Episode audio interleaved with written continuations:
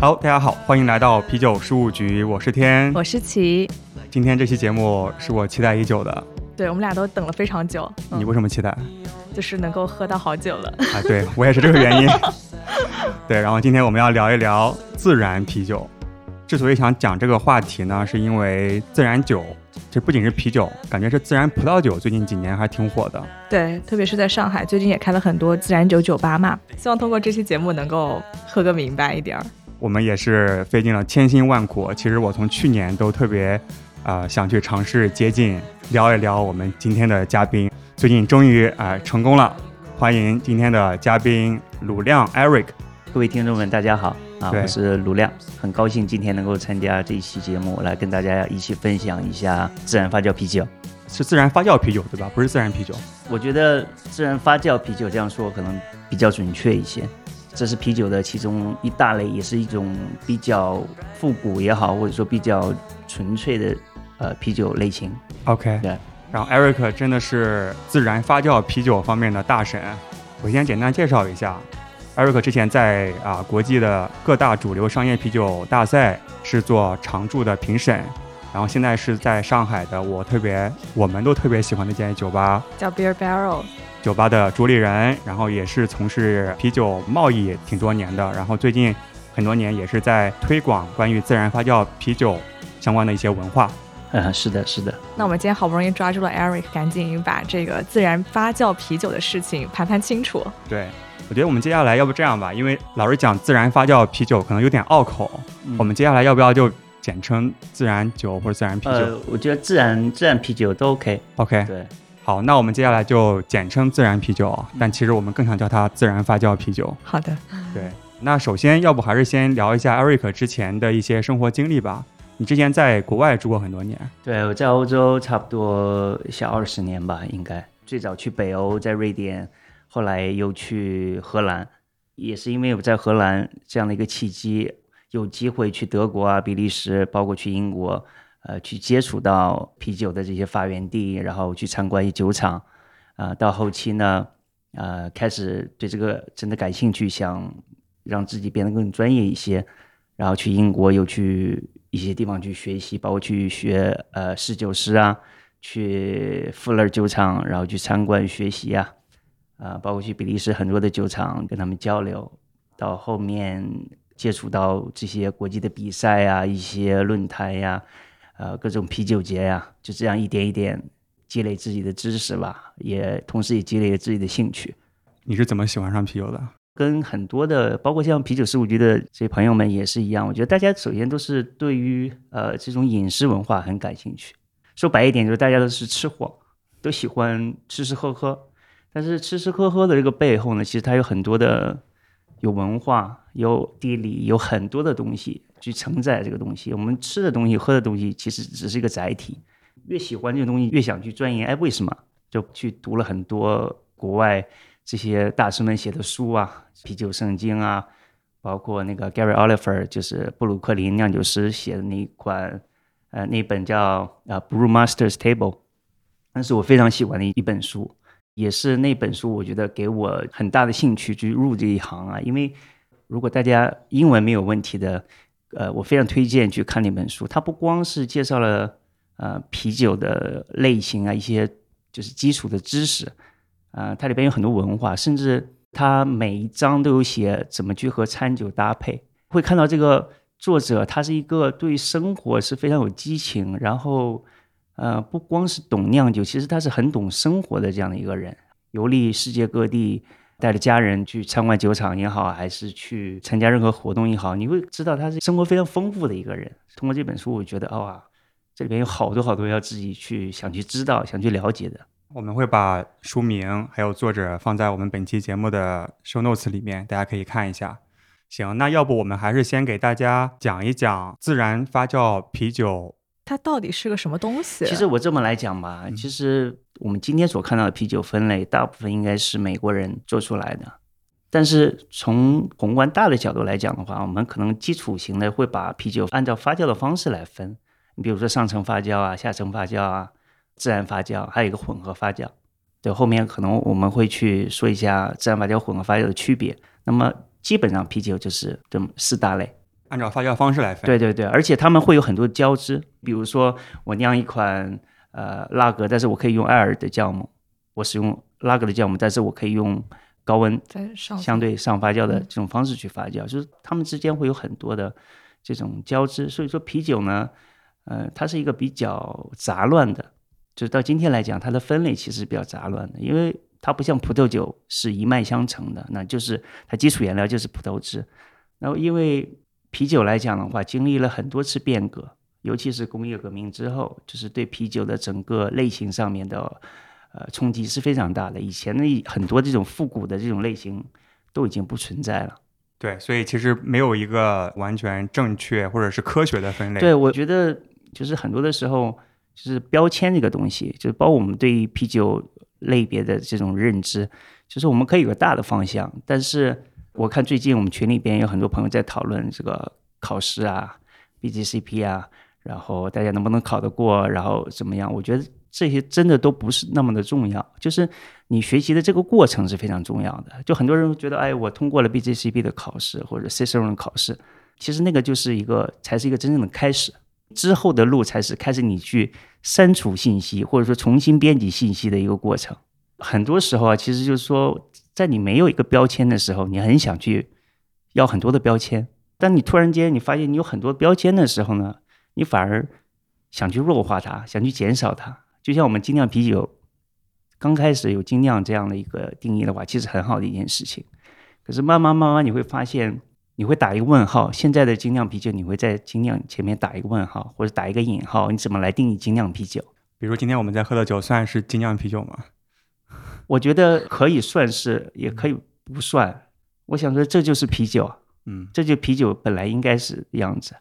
所以，其实大家还是需要在了解啤酒的历史啊，或者是风格的一些来源、发酵方式之后，去融会贯通吧，有一个自己的理解。今天的讨论其实，呃，就是一个从一个大的一个层面来给大家简单的梳理一下所谓的自然发酵啤酒或者说酸啤酒，嗯，这种概念。对吧？我们不需要去说的那么专业，让人就是有距离感，嗯，没有那么神秘，也没有那么就是让人琢磨不透。这东西不是个玄学，它不是什么我今天喝个自然发酵啤酒就很牛逼的一件事情。对，这是一个每个人都可以去享受的啤酒，但是不一定适合每一个人。嗯，也就是这么简单。刚才您提到了，我听到是两个概念，一个是自然啤酒，一个是酸啤酒，这两者是一回事吗？所有。酸味的啤酒你都可以称之为酸啤酒，但是不是所有的酸啤酒都是自然发酵啤酒，或者说自然啤酒。自然发酵啤酒主要它的所谓的定义，其实在发酵这个环节。再往前推，其实是在它那个接种的那个环节。它唯一跟我们平常大家所熟知的这种发酵不同的环节是，很多的时候是我们人为的把酵母加到麦汁里边去，开始启动发酵。那自然发酵啤酒其实是没有任何人为的这个动作，是完全是靠隔夜的这种冷却。它会在一个英文名字叫 cool ship，它是一个开放式一个槽一样的一个方的盒子，是吧？对，你可以把它理解成一个比较浅的一个游泳池这样的一个大小的。在比利时这个地方啊，因为自然发酵啤酒，现在我们依然能够看到的就是在比利时。对吗？你如果你去布鲁塞尔去给呃 Contium 去参观的，或者去任何一家这种做自然发酵的酒厂参观的时候，你会发现这个槽一般都在阁楼上面。这种酒呢，本身就是说冬季酿造，有天冷的时候才会酿造这个啤酒，因为它需要隔夜的这种冷却，然后同时也是个接种的这个过程，它要接受这个周围环境的这种微生物呃野生酵母接这个种，它才能后期启动它这个发酵。其实这个是最关键的一个环节，也是它区别于我后面会说混合发酵啊，或者说其他的带酸味啤酒的。你之前有提过那个柏林酸小麦，其实它是一个酸化的过程。你可以在酿造过程中去做一些手段，然后让这个麦汁呃酸化，或者是你甚至可以使用酸麦芽，也可以让它变酸。对，所以它不算是自然啤酒。你如果是甚至说你加水果加果汁酸的，你都可以让它变酸。这是一个广义的酸啤酒。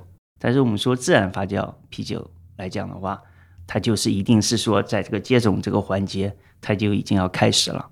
对，那所以啤酒四大元素嘛，就是麦芽水、呃酵母跟啤酒花。是的，所以说它自然发酵啤酒跟其他啤酒最大的差别在于强调这个酵母的跟发酵过程。是的，其他的基础原料除了它的啤酒花，它是要陈年的啤酒花，它不要新鲜的啤酒花，它不想让那个啤酒花的那种味道过于强。除此之外，原料上面没有什么特别的差异。当然，它里边有小麦的成分在里边，差不多百分之三十到四十。这个小麦。了解，还有个概念，我想跟 Eric 了解一下，就是说，比如说我身边很多女生朋友，她们是可能从来都没有听过，就是自然发酵呃啤酒是什么东西嘛？那比如说我在跟她解释的时候，我就会说，哎，喝起来就很像自然酒，因为味道我觉得都是有点那种偏酸，然后偏 funky，然后包括它的瓶子也是跟我觉得跟自然酒更接近吧，就不太像我们平时见到那种啤酒的易拉罐那种。对。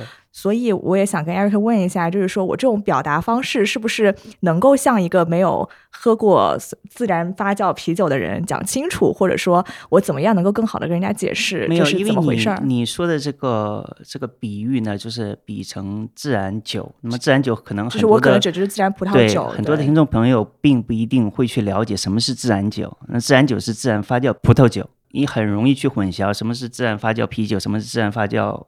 葡萄葡萄酒，什么是自然酒？对对吗？对。通常我们现在在市面上大家能够听到的自然酒呢，其实就是自然发酵的葡萄酒。葡萄酒，嗯，对。这个概念就是其实有点像精酿啤酒一样，其实你很难去给它去定义的。有人说不加二氧化硫，有的人说呃一定要浸皮，玄学的生物动力法。对对对，就是有机。其实这是一个很难去定义的概念，因为葡萄本身来讲的话。就跟啤酒一样，我们今天喝的这种啤酒是自然发酵啤酒，但葡萄本身它可以自然去启动这个发酵，因为葡萄表皮本身就自带酵母，对，它的野生酵母就跟我们蜂蜜里边自带酵母一样的。如果你跟一定比例的水混合在一起，你也会启动它最原始的发酵。从这个层面来讲的话，就是说我们为什么叫自然呢？其实就是没有人为的或者尽量少的人为的干预。在自然发酵啤酒里面是完全没有人为干预的，所以我是不是可以理解成它跟自然啤酒跟自然葡萄酒它们的发酵理念是类似的，但是原料不一样，基础原料是肯定不一样的。对，如果你跟朋友去推荐一款自然发酵酒的话，呃，其实你可以跟葡萄酒去做一些类比较，因为它首首先使用的瓶子是香槟瓶。它有瓶内的再发酵，其实本身它使用这个瓶的时候，它就已经就借鉴了当时的香槟的做法。它的风味里边有酸度，因为这种酒本身我们说酸啤酒里边，啤酒风味里边是有甜和苦之间的这种平衡，对吗？这是我们平常喝的拉格也好，IPA 也好，这是个基础的风味之间的一个对比。那么自然发酵酒或者酸啤酒来讲的话，就是甜和酸之间的一种平衡。嗯，你可以这样去。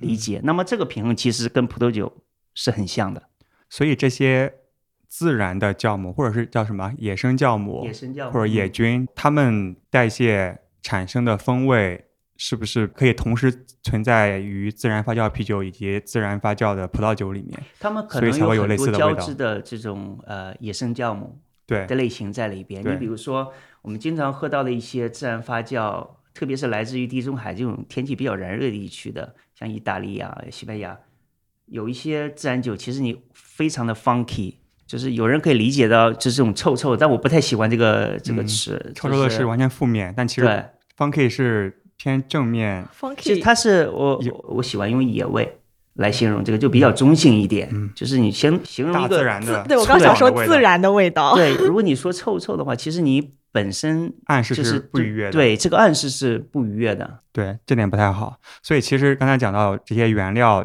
在酵母的环节可能有一些重合，其他当然都不一样了。原料是一方面，其实你看，因为我们现在喝两款酒，一款是传统的兰比克传统的自然发酵啤酒，然后一个另外一个是说新世界做的自然发酵啤酒，卫士这一款。一会儿我们可以非常清晰的去喝到它两款酒的不一样，但是他们的原材料也好，还是说酿造方式是一模一样的。那么这种就是我们带出来自然发酵酒的另外一个概念，就是它的风土，它是有风土的哦。对，说到风土，啤酒里边，我想说，从我的认知来讲的话，那么现在就是啤酒花是有风土而言的，对吗？我们旧世界的啤酒花和新世界的啤酒花，尤其是现在美国也好，新西兰也好，这种它的这种花香啊、果感啊是非常奔放的。旧世界的这种像德式的、呃英国的这种，其实它比较内敛，闷一点，是不一样的。就是你在同一款。呃，基酒里面加不同的啤酒花，你能喝出它的差异的。那么另外一个概念就是微生物环境这个概念，就是你不同地区酿造的自然发酵啤酒，它的风味一定是不一样的。一会儿你们就可以尝到这个两个非常明显，这是很感官上面的这种差异。我们要不要就现在开始来？可以，以这个酒作为一个引子。听了这么多，来我们来喝一喝，实践一下。这个是卫士那一款，对的。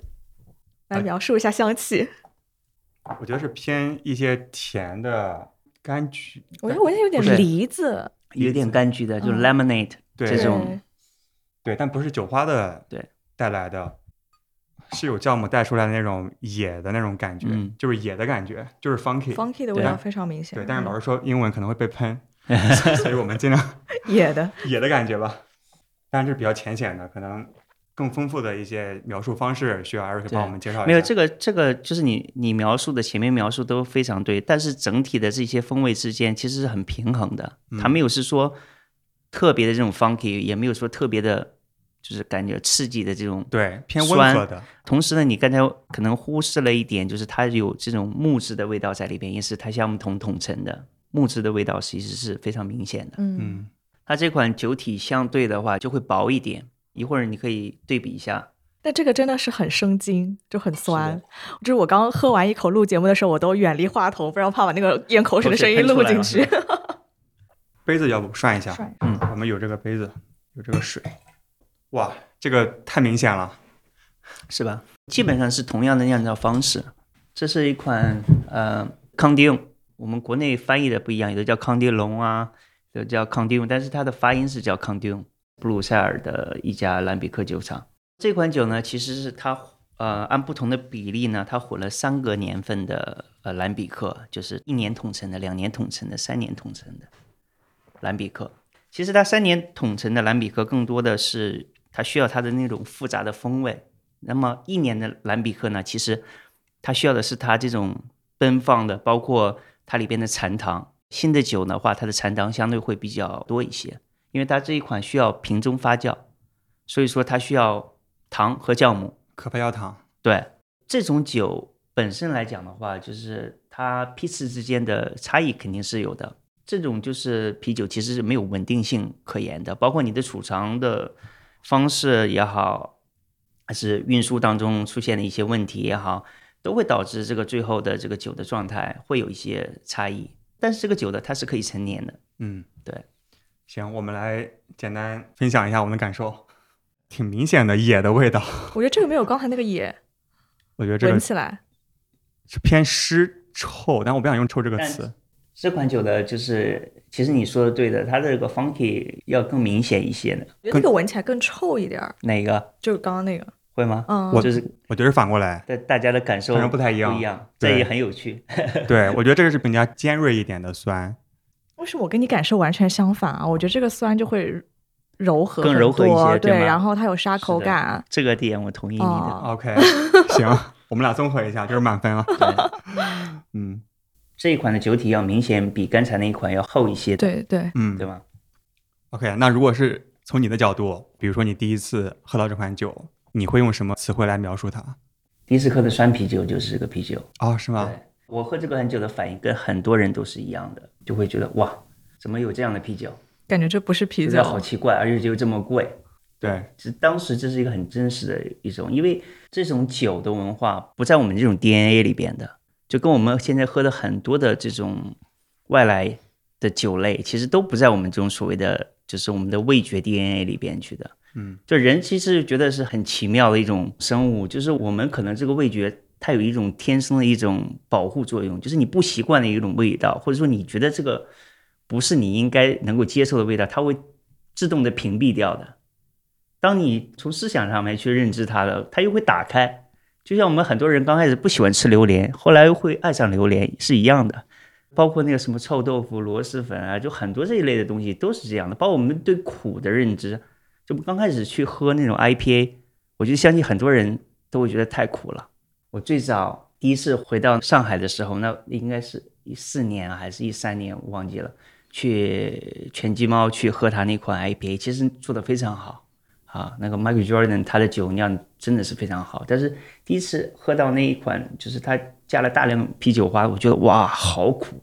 但是你后面再去喝这个东西的时候，你对那个苦味的接受度会越来越高。对，那个阀值被提得越来越高。对吗？就包括你说我们中国人对酸这个事情不能接受吗？我觉得不是的。我们吃的醋的种类不要太多，只不过是换一种方式变成酒，你可能会觉得这个东西好像没有办法接受。刚开始会没有办法接受，对，或者是啤酒和酸的结合。对，因为特别是对于酒，然后大家觉得酸了的酒就是那种坏掉了的，有一个这样的认知嘛。对的。首先，这种酒呢，就是。它有它迷人的点，但是我觉得它不是适合于所有人的。嗯，非常同意。其实有很多的东西都是这样的，包括我想说雪莉酒，我是一个，我也是个雪莉酒的爱好者。但雪莉酒，即使是在欧洲，它的发源地也只有老年人才会喝。嗯，年轻人是不喝这个东西的，也不能说完全把它作为一种审美，就是你就你会喝这种酒，你就是审美很有审美的。只是说，我觉得。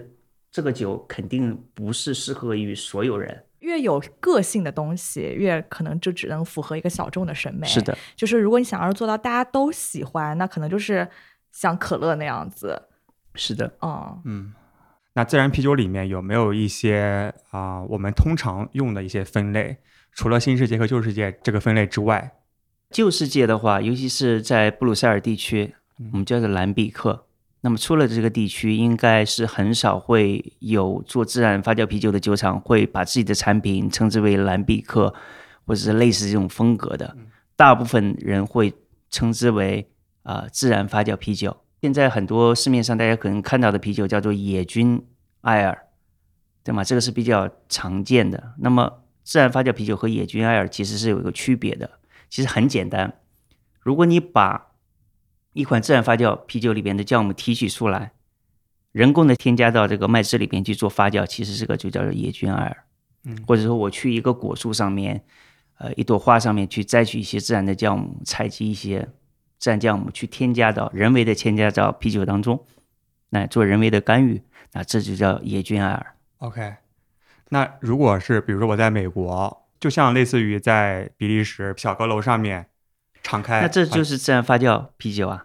哦，OK，OK，啊，这就是自然发酵啤酒。对，但是它不能用蓝比克来命名，它只能用呃，应该是说没有人会这样去命名，因为出于一个尊敬，就类似可能是比如说香槟和什么气泡酒是这个差别吗？对，那个是所谓的，其实是有法定的产区，它有一些法定上面的，但是在我们这个行业里边，其实做这一类的酒厂其实是很少的，因为大家都认识。那么康迪翁这种酒厂，或者说比利时的这些先驱们，依然存活的这些经历了百年洗礼的这种兰比克酒厂，大家都非常的尊敬它，因为那里是他们新世界酿造自然发酵啤酒的灵感的来源，也是他们的导师。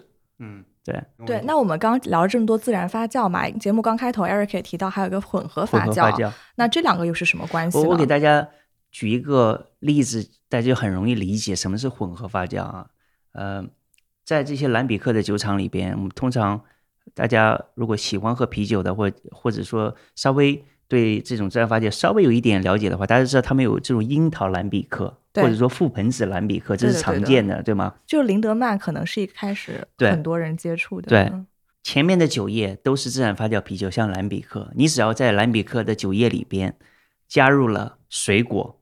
水果的表皮上面又有自带的野生酵母，它只有啤酒里边有残糖，或者说来自于水果本身有残糖，那么它还会再次启动一次发酵，那么这种你就可以认知为是一种混合发酵。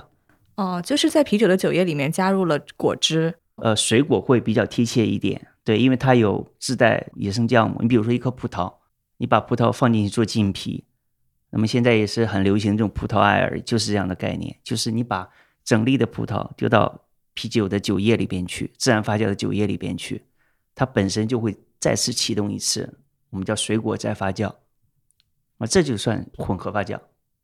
还有一种概念就是说，你比如说我把不同的酵母人为的把它混合起来，然后投入到麦汁里边去做发酵，这也可以认为是一种混合发酵。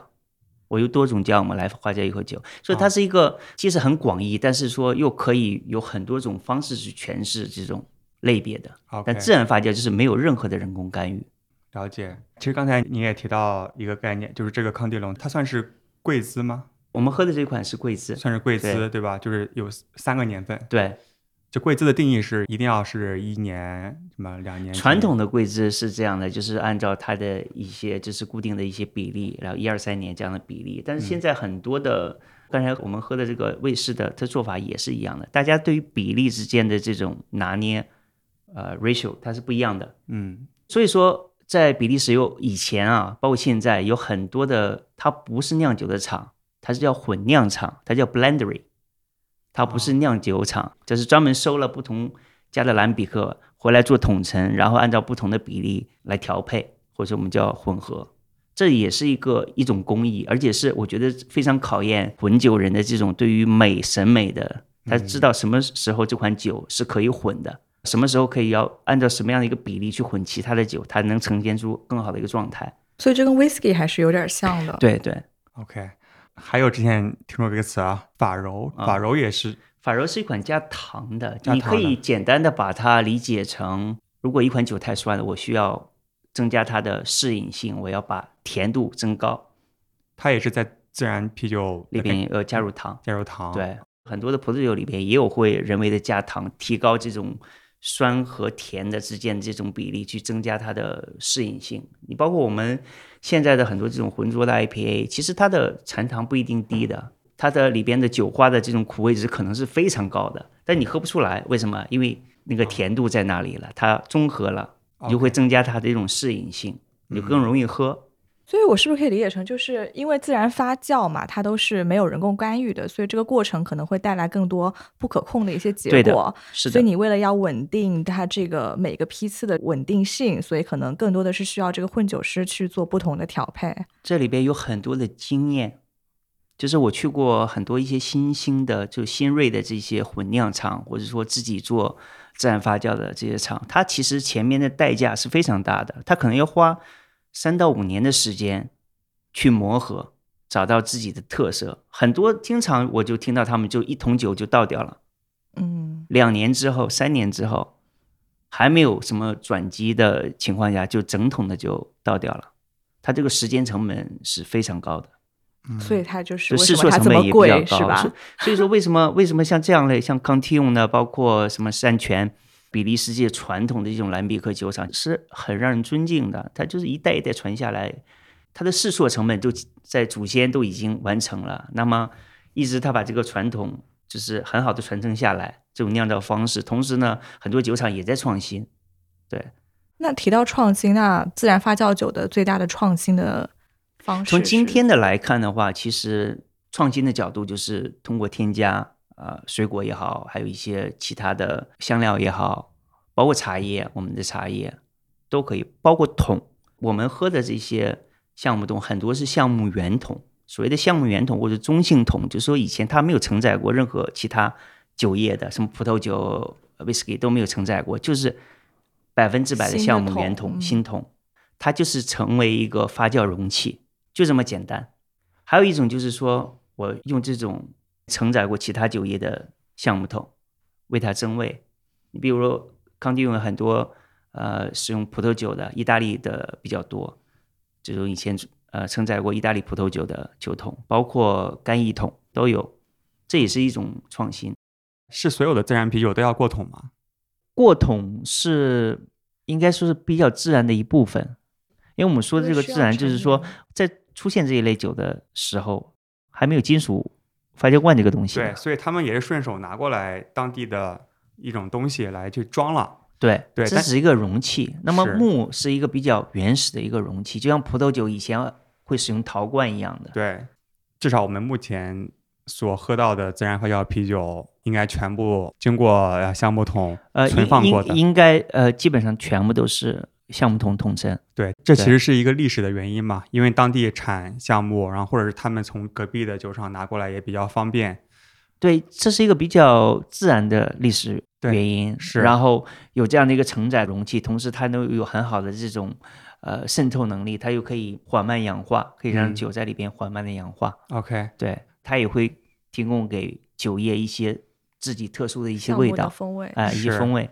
就是如果在中国，我们不管是现在尝试一些人工投放的野菌二也好，或者是未来说不定有自然发酵的啤酒也好，那因为橡木桶在中国不是个自然的东西，如果是比如说酒坛在这些容器中存放，那出来的酒，你会不会觉得是有一些想象空间，还是说它不是一个好的方向，就一定要去橡木桶桶陈？我觉得这种用陶罐也好，用我们自己的一些容器也好，我觉得这肯定是以后我们应该去所谓创新也好啊，还是说做差异化的一个方向。嗯你包括以前我们那个国产的一些精酿酒厂已经开始用一些白酒坛、黄酒坛去盛放啤酒，我觉得这都是一些好的一些尝试。这些我们所谓商业上面的差异化，从工艺上面的话，也许是一个创新，但是更大的一个方向，其实我觉得是用我们自己本土比较有特色的水果也好，还是说香料也好，还是一些草本植物也好，呃包括茶叶，我觉得嗯这些东西其实是就是酿酒师也好，我们酒厂也好，应该去探索的一个方向。但这个不是随便往里边扔东西啊，是只是说你一定要对你自己的基酒和呃所使用的添加原材料，你它的风味上面你要有很清晰的认识。还有一个就是呃我说这种混酿或者调和，你可以有不同的组合，对吗？我不同的橡木桶、不同的增味的水果、香料，然后我再继续再去做调和，你可以有很多很多种不同的组合。对，那刚才您提到，比如说像比利时，他们代代相传嘛，有一嗯个非常成熟、牛逼的一个配方，那他们还在做一些创新吗？还是他们比较偏向传统一些？对于比利时人来讲的话，传统是扔不掉的。欧洲人本身就是相对要保守很多。对于这些新世界来讲的话，呃，你包括去康定龙酒厂，就是真正比利时人真正喜欢喝自然发酵啤酒的人，他还是喜欢喝兰比克这种一年桶陈的兰比克，直接从橡木桶里边打出来喝，也没有什么气泡感。这种你包括去英国，很多人还依然喜欢喝真爱 Real Ale，没有通过什么气瓶打出来的，也没有什么气泡感，酒精度数也比较低。德国巴伐利亚地区就是对吧？他们的拉格，你很难去改变他这种饮酒的习惯。嗯，都是有当地文化传承的。创新是其实更多是年轻人愿意去创新。还有在美国、对，中国呢？我觉得中国我们现在中国的酒厂，现在大家的，我不说创新能力，我觉得创新能力还是要有一段时间的，因为大家现在很多还是停留在创业阶段，先要求生存，我觉得这是很重要的。但是我我可以很肯定的说，我们大家的这种复制能力已经是非常强了。就中国酒厂的，你看现在近几年在国际拿的大奖非常非常的多，包括我们自己喝到很多酒厂酿的一些酒款，你都会觉得非常的惊艳。有没有喝到让你惊艳的中国厂商酿的自然啤酒？自然啤酒，我觉得国内还没有人在尝试去酿这个东西，因为它首先它的时间成本比较长，另外一个从行业法律法规角度来讲的话，这一类的酒可能面向市场来讲的话，会有很多的阻力吧。但是国内已经有不少人在尝试做这种野菌艾尔我说的不是自然发酵，对吗？我说野菌艾尔已经有很多人在尝试，而且我觉得大家都在对的那个轨道上面。我喝过不是特别多，但是我喝过一些，我觉得想法呀都特别的好。因为做这一类酒，因为我知道你想接下来想问什么，因为做这一类酒，其实呃技术是一个层面，还有一个就是审美，OK，对。这是要一定的积累，你才能够把它去发挥出来的。培养起来。对的嗯对，可能一方面是酿酒师的审美，另一方面是市场大众的，也不能是大众吧，至少是啤酒爱好者的审美，都是要相辅相成的。对，就比如说在上海或者是在贵州或者在成都那个麦汁敞开发酵，类似比利时那种工艺，然后做自然发酵的啤酒，其实技术上是没有难度的，对不对？只是刚才你说的审美。菌种也没有好坏，对不对？当地可能有哦，这个当然有差别了，不是每个地方都可以做这种类型的酒款的。它对于你周围的微生物环境要求是很高的。OK，你想一个地方，如果你的杂菌很高，或者在工业区，这个是不可能实现的。那中国这么大，总归有地方，那当然是挺好的，对吧？那当然了，就是，但是问问题是说，有多少人会愿意花这个成本、这个时间去试错？愿意等待那么长的时间去出一款产品，而且出了这款产品，而且你还不知道它会怎么样。对，但是你看现在市场需求这么大嘛，我相信是有一些中国精酿厂商，他们可能是因为自己的兴趣爱好，也有可能是看到自然啤酒现在很火嘛，很好卖。未来的话，如果他所在的环境恰好还不错，那为什么不做自然啤酒呢？对吧？我觉得尝试都是可以的，就是每个人，我相信。我们国内有很多好的、优秀的酿酒师，都想去尝试，可是需要很多时间。可是这个的试错成本，这时间所花的时间是要非常 OK、非常大的。而且就是你现有的酒厂适不适合做这件事情，也是有很大的问题。轻易去做这种类型的酒的话，它很多里边会有布雷特、有野菌，很有可能会感染到你的酒厂。所以说，在这个上面会有很多的博弈，就是。包括市场的角度，你说这种供需的平衡，我觉得是永远没有办法去满足的，没有办法去满足的。对，确实，我们现在目前了解到的国内酒厂在尝试做野菌的，都是要么是买来的，要么是当地收集到一些人工培育啊，或者保存，然后投进去的。对，所以都不符合我们这一期聊的自然发酵啤酒的定义。对，我觉得这是一个很好的一个过渡。因为这个可能把控性会更强一些，因为有人的干预嘛，那很多的东西你会有一定的把控度，但是自然发酵是完全没有任何的这种控制力。对，好像没有听说任何酒厂在做。我目前是没有听说过，但是我觉得这一定是一个时间的问题嘛，到那个时间点一定会有人来做这件事情的。我们这个市场有无限的可能性，因为我们的包容度。非常高，而且赶上我们现在这个市场，其实整个的消费是在升级的这个过程当中，大家愿意去尝试新的东西，愿意去尝试好的东西，这个是一个最根本的一个原因。我觉得这不光是在啤酒领域，在所有的食品。领域都是现在不是新消费特别火嘛？整个新消费的赛道，就是所有老的一套的东西，其实都可以拿来重新再做一遍，就是消费升级。我觉得整个中国的市场对于新东西的接受度特别特别高，我觉得是中国人的很大一个特色，就是我就想去尝试各种各样不同的东西啊。行，那我们聊了半天，先插首歌吧。Eric 有什么想给大家推荐的吗？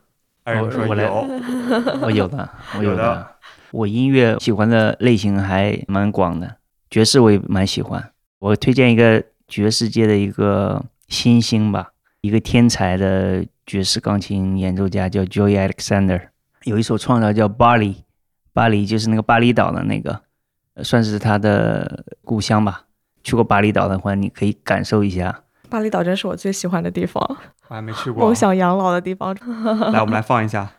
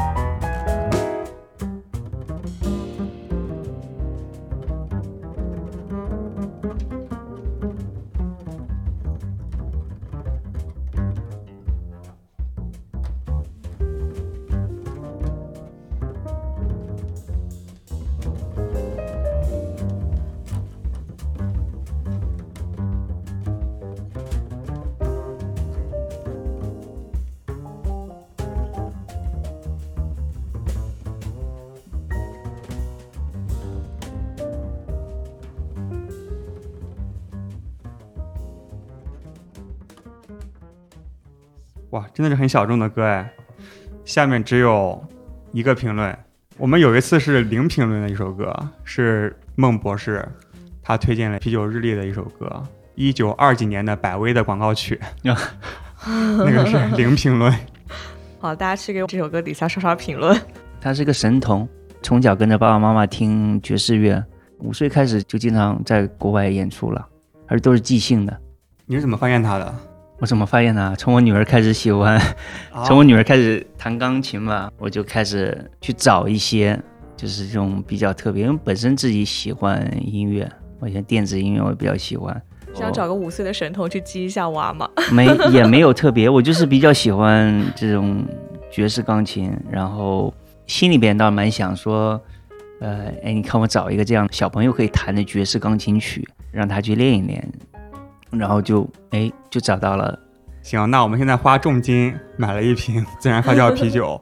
那刚才我们节目录制之前，我也问 Eric 说要不要拿个冰桶，然后你说不需要。嗯，对，但一般的啤酒不都是要冰着喝吗？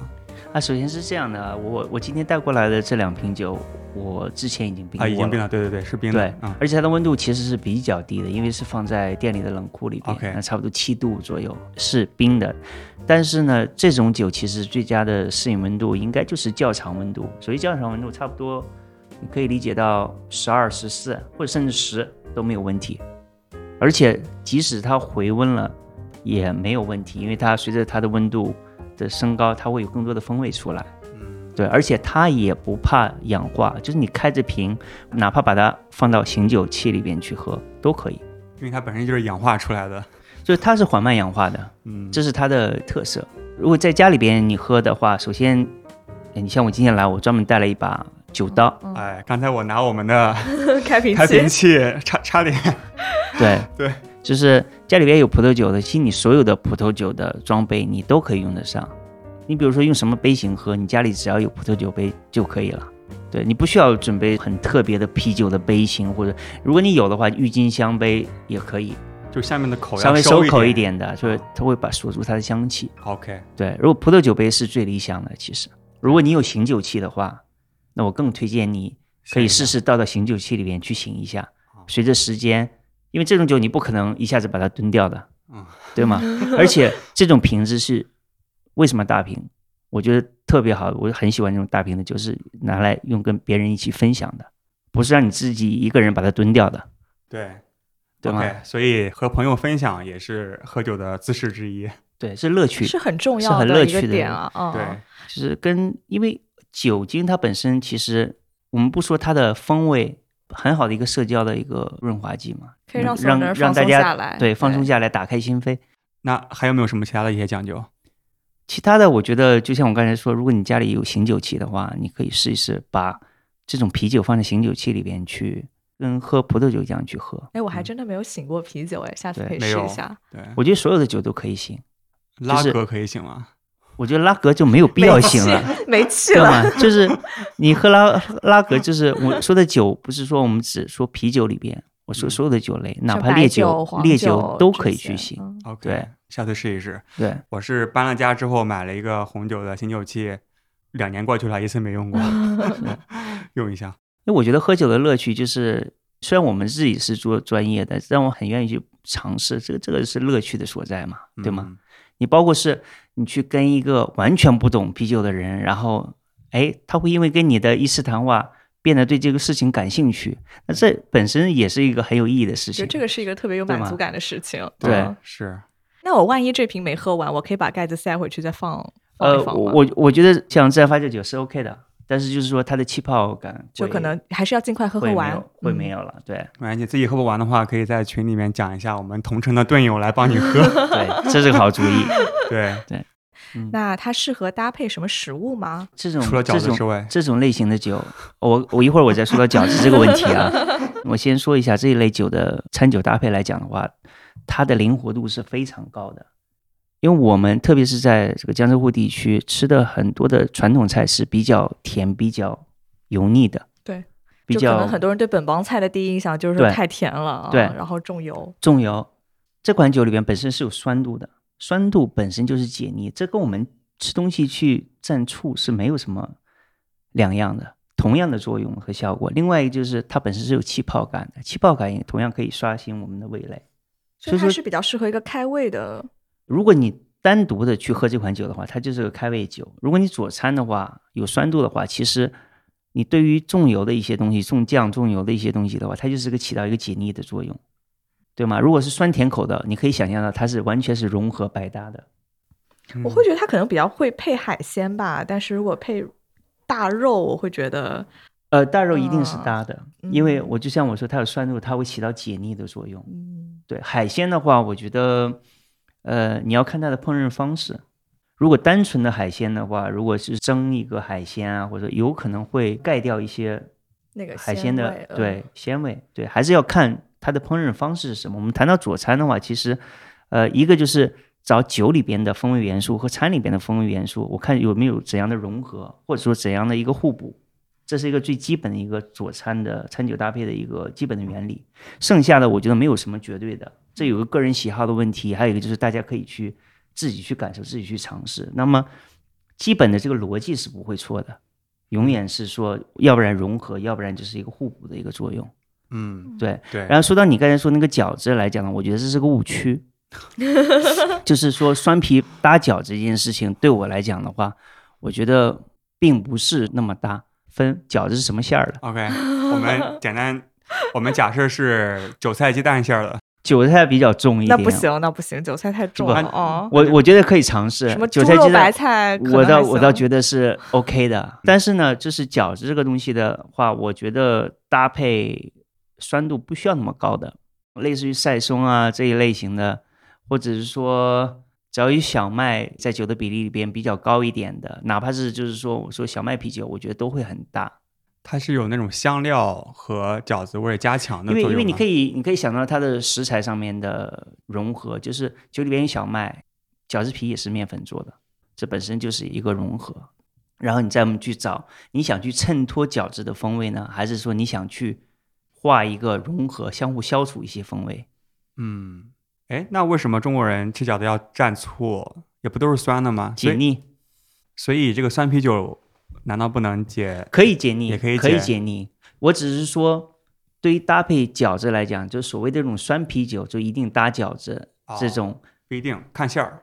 对，我觉得，我觉得就是这个是不能完全是划等啤酒里边有可能有很多的类型的，你都可以去搭饺子。对对对对，是。对。我觉得就像你讲到的，就是你搭配的你的哲学到底是什么？你是想更融合两者更 balance 呢，还是说想要强调某一种东西？对，OK。所以说我还是想回到我之前我也提过，就是说不要去很刻板的或者说很教条的去觉得哪个东西是一定是怎么怎么样的。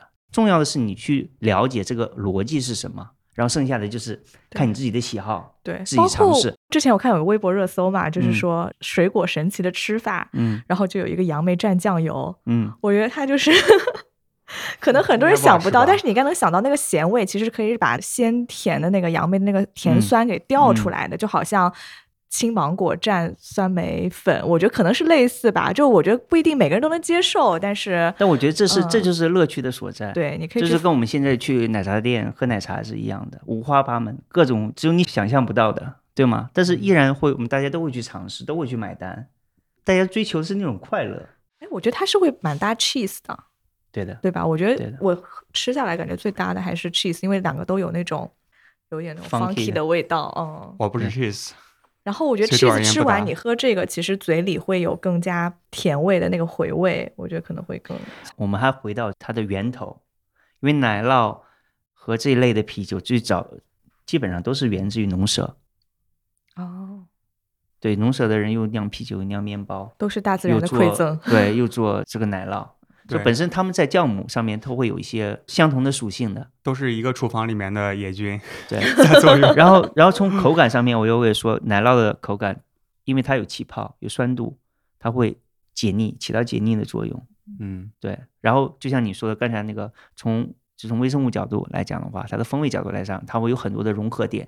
比如说我们之前说的这种野味，对对吧？在很多的这种蓝纹啊是里边，都会找得到这种类似于这种。这种马厩也好啊，这种谷仓的这种味道，嗯，皮革的味道是。但我还有个迷思啊，就有人说酸皮搭皮蛋。就是可以得到酸碱中和的 效果。这个你怎么看？哦，这这个这个我我不能苟同。嗯，就是皮蛋这个东西，我觉得可能你如果是说搭配的话，啊，我觉得很多东西都可以去搭配。从口感的角度来讲，你只要有气泡的，所有的带气泡的酒本身都可以起到去搭配皮蛋的作用，它比较绵密嘛，嗯，对吗？如果你从风味上面的话，你想去中和它呢，还是说想去衬托它，还是想去放大它？想中和胃里的那个胃酸加碱吧。但但是胃里面都是酸，哦，对？吧？你还喝酸的，你喝你干嘛还喝呢？你别喝了，是吧？是的，而且我觉得每个人体质也不一样。对我来讲的话，我会感觉到这种酒里面的微生物会比较多，这跟我们去吃泡菜、吃任何一个发酵的东西没什么区别的。有的人可能会就不适应，我身边也会有一些喜欢喝呃啤酒的朋友，他就是喝不了这种类型的啤酒。我觉得每个人体质也不一样，对对吧？每个人的感官不一样，每个人的味蕾都不一样，就是说它不是给所有的人去喝的东西，不一定去适合所有的人。对，但是我觉得我们想提倡就是多尝试嘛，对试了以后再说你到底喜不喜欢。同意。你是在哪一年开始在国内做自然啤酒的？我是一五年开始成立道理贸易有限公司，然后很快，其实刚开始有少量的进过其他类型的酒，比如像帝国石涛啊，像 IPA 啊，但很快我就转入了这种自然发酵，或者说野菌艾尔，因为我觉得这一类的酒，就去过很多这样的酒厂嘛，去完之后尝过这一类的酒之后，我觉得哎，这一类的酒可能从我个人的角度来讲的话，我首先很喜欢这些酿酒师的酿酒的理念，然后包括这些酒款我也非常的喜欢，然后就很快我就决定说，哎，我觉得这个可能是呃我要去走的这个方向，做的这个差异化。其实最早就是这么很简单的初衷，而且那时候国内应该也没有什么人在很应该是很。少很少，但是也很艰难啊。就是我有幸的就是我把我喜欢的事情作为事业，但同时呢，我们能坚持下来了。所以说，你活下来了。对对对，你选的那个方向非常好啊，因为那个时候可能连自然葡萄酒都还不是特别的火热，对那个时候。对，所以说我我回到我之前说的那句话，就是我们这个市场的可能性就无限的可能性，而且市场变化也确实是非常快的。你看这五年的发展，从最早的那么少的酒厂在中国，对吗？然后你去买一款这种好喝的 IPA，其实都不是一个很容易的一个事情。到今天来讲的话，应该说大部分的好的酒厂都已经入驻到中国了。被各个进口商都已经带到中国来了。这个市场发展真的是非常快，而且因为我经常去日本嘛，去做评审也好，平常自己去也好，日本在亚洲来讲的话，它算是在各个领域来讲呢，我觉得都是要比我们要早很多，比较对吧？无论说烈酒也好，葡萄酒也好，还是啤酒也好，所有的酒类，他们就接触的也比较早，因为那市场本身成熟的也比较早嘛。但是我们今天来看的话，其实我们在市场上面所能够买到的产品已经远超于日本很多很多很多年了。Beer Barrel 的这个我们开这个酒吧的目的，其实最主要就是想多办一些活动，都有这样的一个平台，能够呃跟大家展示出我们喜欢的、我们自己挑选过的这种自然发酵啤酒。对，我想给没有去过 Beer Barrel 的朋友介绍一下吧。它其实是有一个小院子，然后有很多树，然后会夏天会架了那个小棚子嘛，就是一个很闹中取静的地方。对，那其实还有一个最重要的特点，就是里面的自然啤酒特别多，特别全面。每次去 Beer Barrel 都会喝到爽。对，但是我只能喝两杯，就是我真的喝不了一下子喝太多的酸，对，会觉得很酸。对其实 Beer Barrel 的这个，我并不是想让大家到这里来囤酒的一个地方。我希望就是大家在这里每次能喝到一些不同的酒款，然后像你说喝酸，谁都喝不了那么多的，对吗？但是我们有，同时也有其他的类型适合畅饮的酒款也是有的，但是那是我们的特色，对是我们的主题，这是我们主要去推广的东西。同时在我们的冰柜里边会有很多款的我自己亲自精选过的，就是自然葡萄酒。我们应该也是国内很少数在啤酒吧里边有雪莉酒酒单的，就很多人不知道我们那里有雪莉酒酒单，而且是可以有品鉴套餐的这种。啊我们有专门的哎，酒单的。那我下次要说试一下。呃下次有机会，你可以去那儿跟我们的员工问说，我想是尝一下隐隐藏雪莉酒菜单吗？哦，好哦的，对下次要去解锁一下。对，顺便说一下，别别也是我们的啤酒旅行社的合作酒吧。啊，出示我们开瓶器都可以获取，应该是瓶啤瓶啤九折，瓶啤九折，对，非常实惠。因为 p i e r Barrel 的包括瓶啤本来就很便宜，包括自然酒哦，自然葡萄酒也在里面，对，所有瓶装的啊，对。那雪莉酒包括吗？雪莉酒也包括，因为我还挺喜欢雪莉酒的。所以，所以说我我们可能就是唯一合作的，就是折扣的只有啤酒事务局和啤酒日历这这两家，因为我们也希望就是。给大家一些折扣，鼓励大家去尝试一些就是没有尝试过的东西，其实就很简单。所以 Beer Barrel 是只有在上海的一家店，对吧？我们在青岛也有一家，青岛也有一家，对对对对对。那其他的城市的蹲友们想体验怎么办呢？我们从去年开始有一个慢皮节的这个活动。慢皮节呢，并不是说道理或者 Beer Barrel 在承办的，慢皮节是另外一家公司叫理念。这个咨询公司是专门来主办慢啤节这个活动的。从今年开始，我们第一场在成都已经做过了，在药厂。哎，我们已经一起喝过了。对，我没去，我没去，你错过了。啊对我特别好，我特别想去。对，我们做了三天的一个活动，我们的酒款也是非常，应该说我们的酒款应该在世界任何一个地方都是非常非常炸的这样的一个酒款，很多都是限量的，小丑王也好，还是康迪翁也好，还有很多一些小众的酒厂。然后呢，我们今年想在不同的地方都会呃设置一些分场，就是说分赛场吧，一个全国巡回的这样的一个概念。然后我们合作的店，我们争取也是呃多去找一些这种所谓的地标店也好，或者说愿意去推广这种自然发酵啤酒的商家，大家一起来继续呈现给当地的朋友。那我想问一下，慢啤节这个名字是怎么来的呀？因为一般的啤酒节都会讲的很热闹，怎么样子嘛？我第一次看到慢啤节这个名字的时候，我想说，哎，就是会让人感觉很不一样。因为像这一类的啤酒，自然发酵也好，混合发酵也好，其实它有一个很大的一个特点，就是它是一个慢发酵的啤酒类型，这个是急不来的。你不可能在一两个月说我酿一款自然发酵啤酒，这是你完全是把这个东西要交给时间的，时间告诉你。这个东西 OK 了，成熟了，它才会出来好久。这是跟我们这个生活节奏也是一样的。其实我们在这么快的生活节奏里边，其实需要一点点，有的时候要慢下来。下来对，包括他喝，你也是没办法一口就吨吨吨马上干下去，是的，就需要你去慢慢的去品味它，然后感受它味道的层次跟丰富。这时候为什么叫慢皮节的这样的一个初衷吧？对，嗯，特别好。我看到这个名字，我是被打动的。对，就会吸引到。对，因为现在咱们可能习惯了讲究效率，做事情都要快。但其实，自然啤酒的魅力就是在于时间的沉淀。对，感受时间，感受岁月，感受风土。对，是的，这个特别好。好，那我们接下来讲一下重点。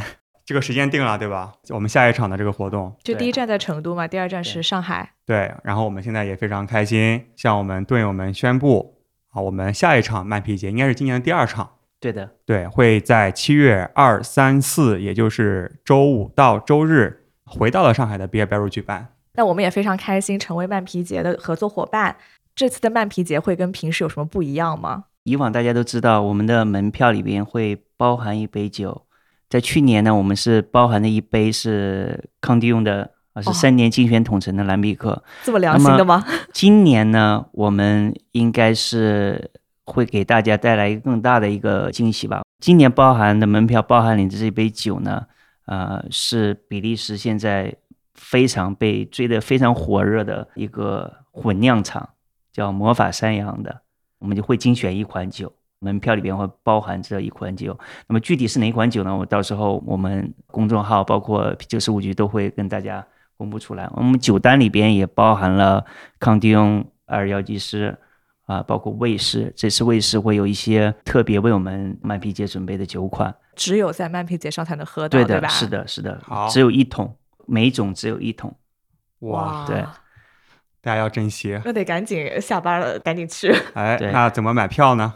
那这次啤酒事务局也特别开心，成为慢啤节的合作伙伴，也为蹲友们争取到了一些福利吧。就是我们这边可以独家上线早鸟票，也就是说只要一百六十八元，不仅可以获得这个山羊啤酒一杯，同时也有赠送的一个慢啤节的杯子。购买方式呢，可以关注我们的微信公众号“啤酒事务局”，回复关键词“慢皮节”，获得我们早鸟票的购买方式。嗯，慢皮节就不用讲怎么写了吧？慢速的慢。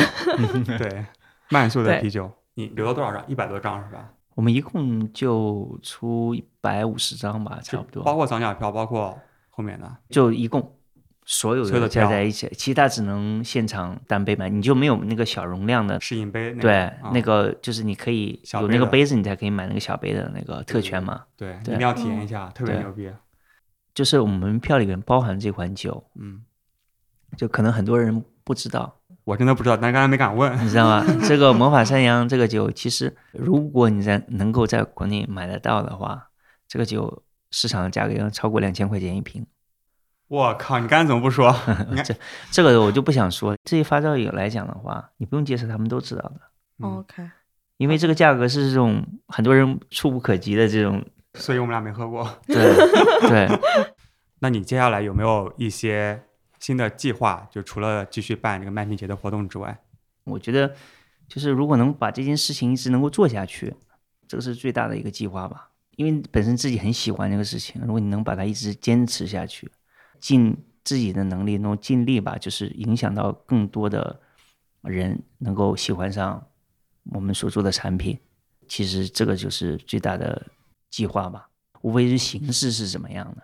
对慢慢来，就像就像麦麦皮对，就像慢皮节一样的，对、嗯对。然后从贸易层面来讲的话，哦，因为道理现在旗下的产品也蛮多了，已经涵盖了差不多世界各地差不多二十多个酒厂了，都是做这一类啤酒的佼佼者。可能这两年还会加入一些新的成员吧，但是都是很小、很小量、很小众的。就是其实这也是一个反向的一个支持。我今年可能会把南美洲的做自然发酵的酒厂做的比较好的，然后带到中国来，这是一个相互的一个支持。包括我有可能把一些好的酒厂也会推荐到亚洲其他的国家去，比如像日本或者说韩国，我合作的这些，或者说有一些我觉得不错的，我也希望能够去推荐给更多的人。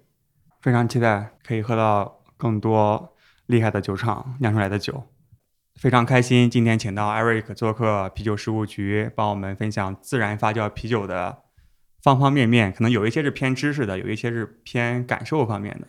对我也非常开心啊，第一次来啤酒事务局做客，然后跟大家分享一些啤酒的知识，还有一些感受。如果大家以后对某一方面比较感兴趣的话，我们可以再约一个针对性比较强的这种谈话，可以专门去聊一些相关的这样的一些话题。对，嗯然后大家其实可以在我们节目下面留言，有任何的问题可以啊、留言给我们，我们之后肯定会会持续的关注自然发酵啤酒。对对，我们嗯可以整理一期，录一期更加深入的内容。但同时呢，相信大家听了我们这期节目，很多也是种草了嘛。对，先喝之后再对，听以先后的内容喝。，对，然后可以有机会在上海的话，就七月初的那周，我觉得最好的体验也还是来到 Beer Barrel，来到慢啤节，然后去尝试那些刚才提到的很多都是限量只有一桶的，同时现场呢也可以跟 Eric 交流，然后去跟其他的蹲友们一起去分享你的感受。对，对，我觉得这点就特别重要啊，交流然后分享的过程。OK，那今天谢谢 Eric，谢谢，好，好，谢谢，谢谢大家，拜拜谢谢大家，拜拜拜。来，干杯，喝一个。干杯。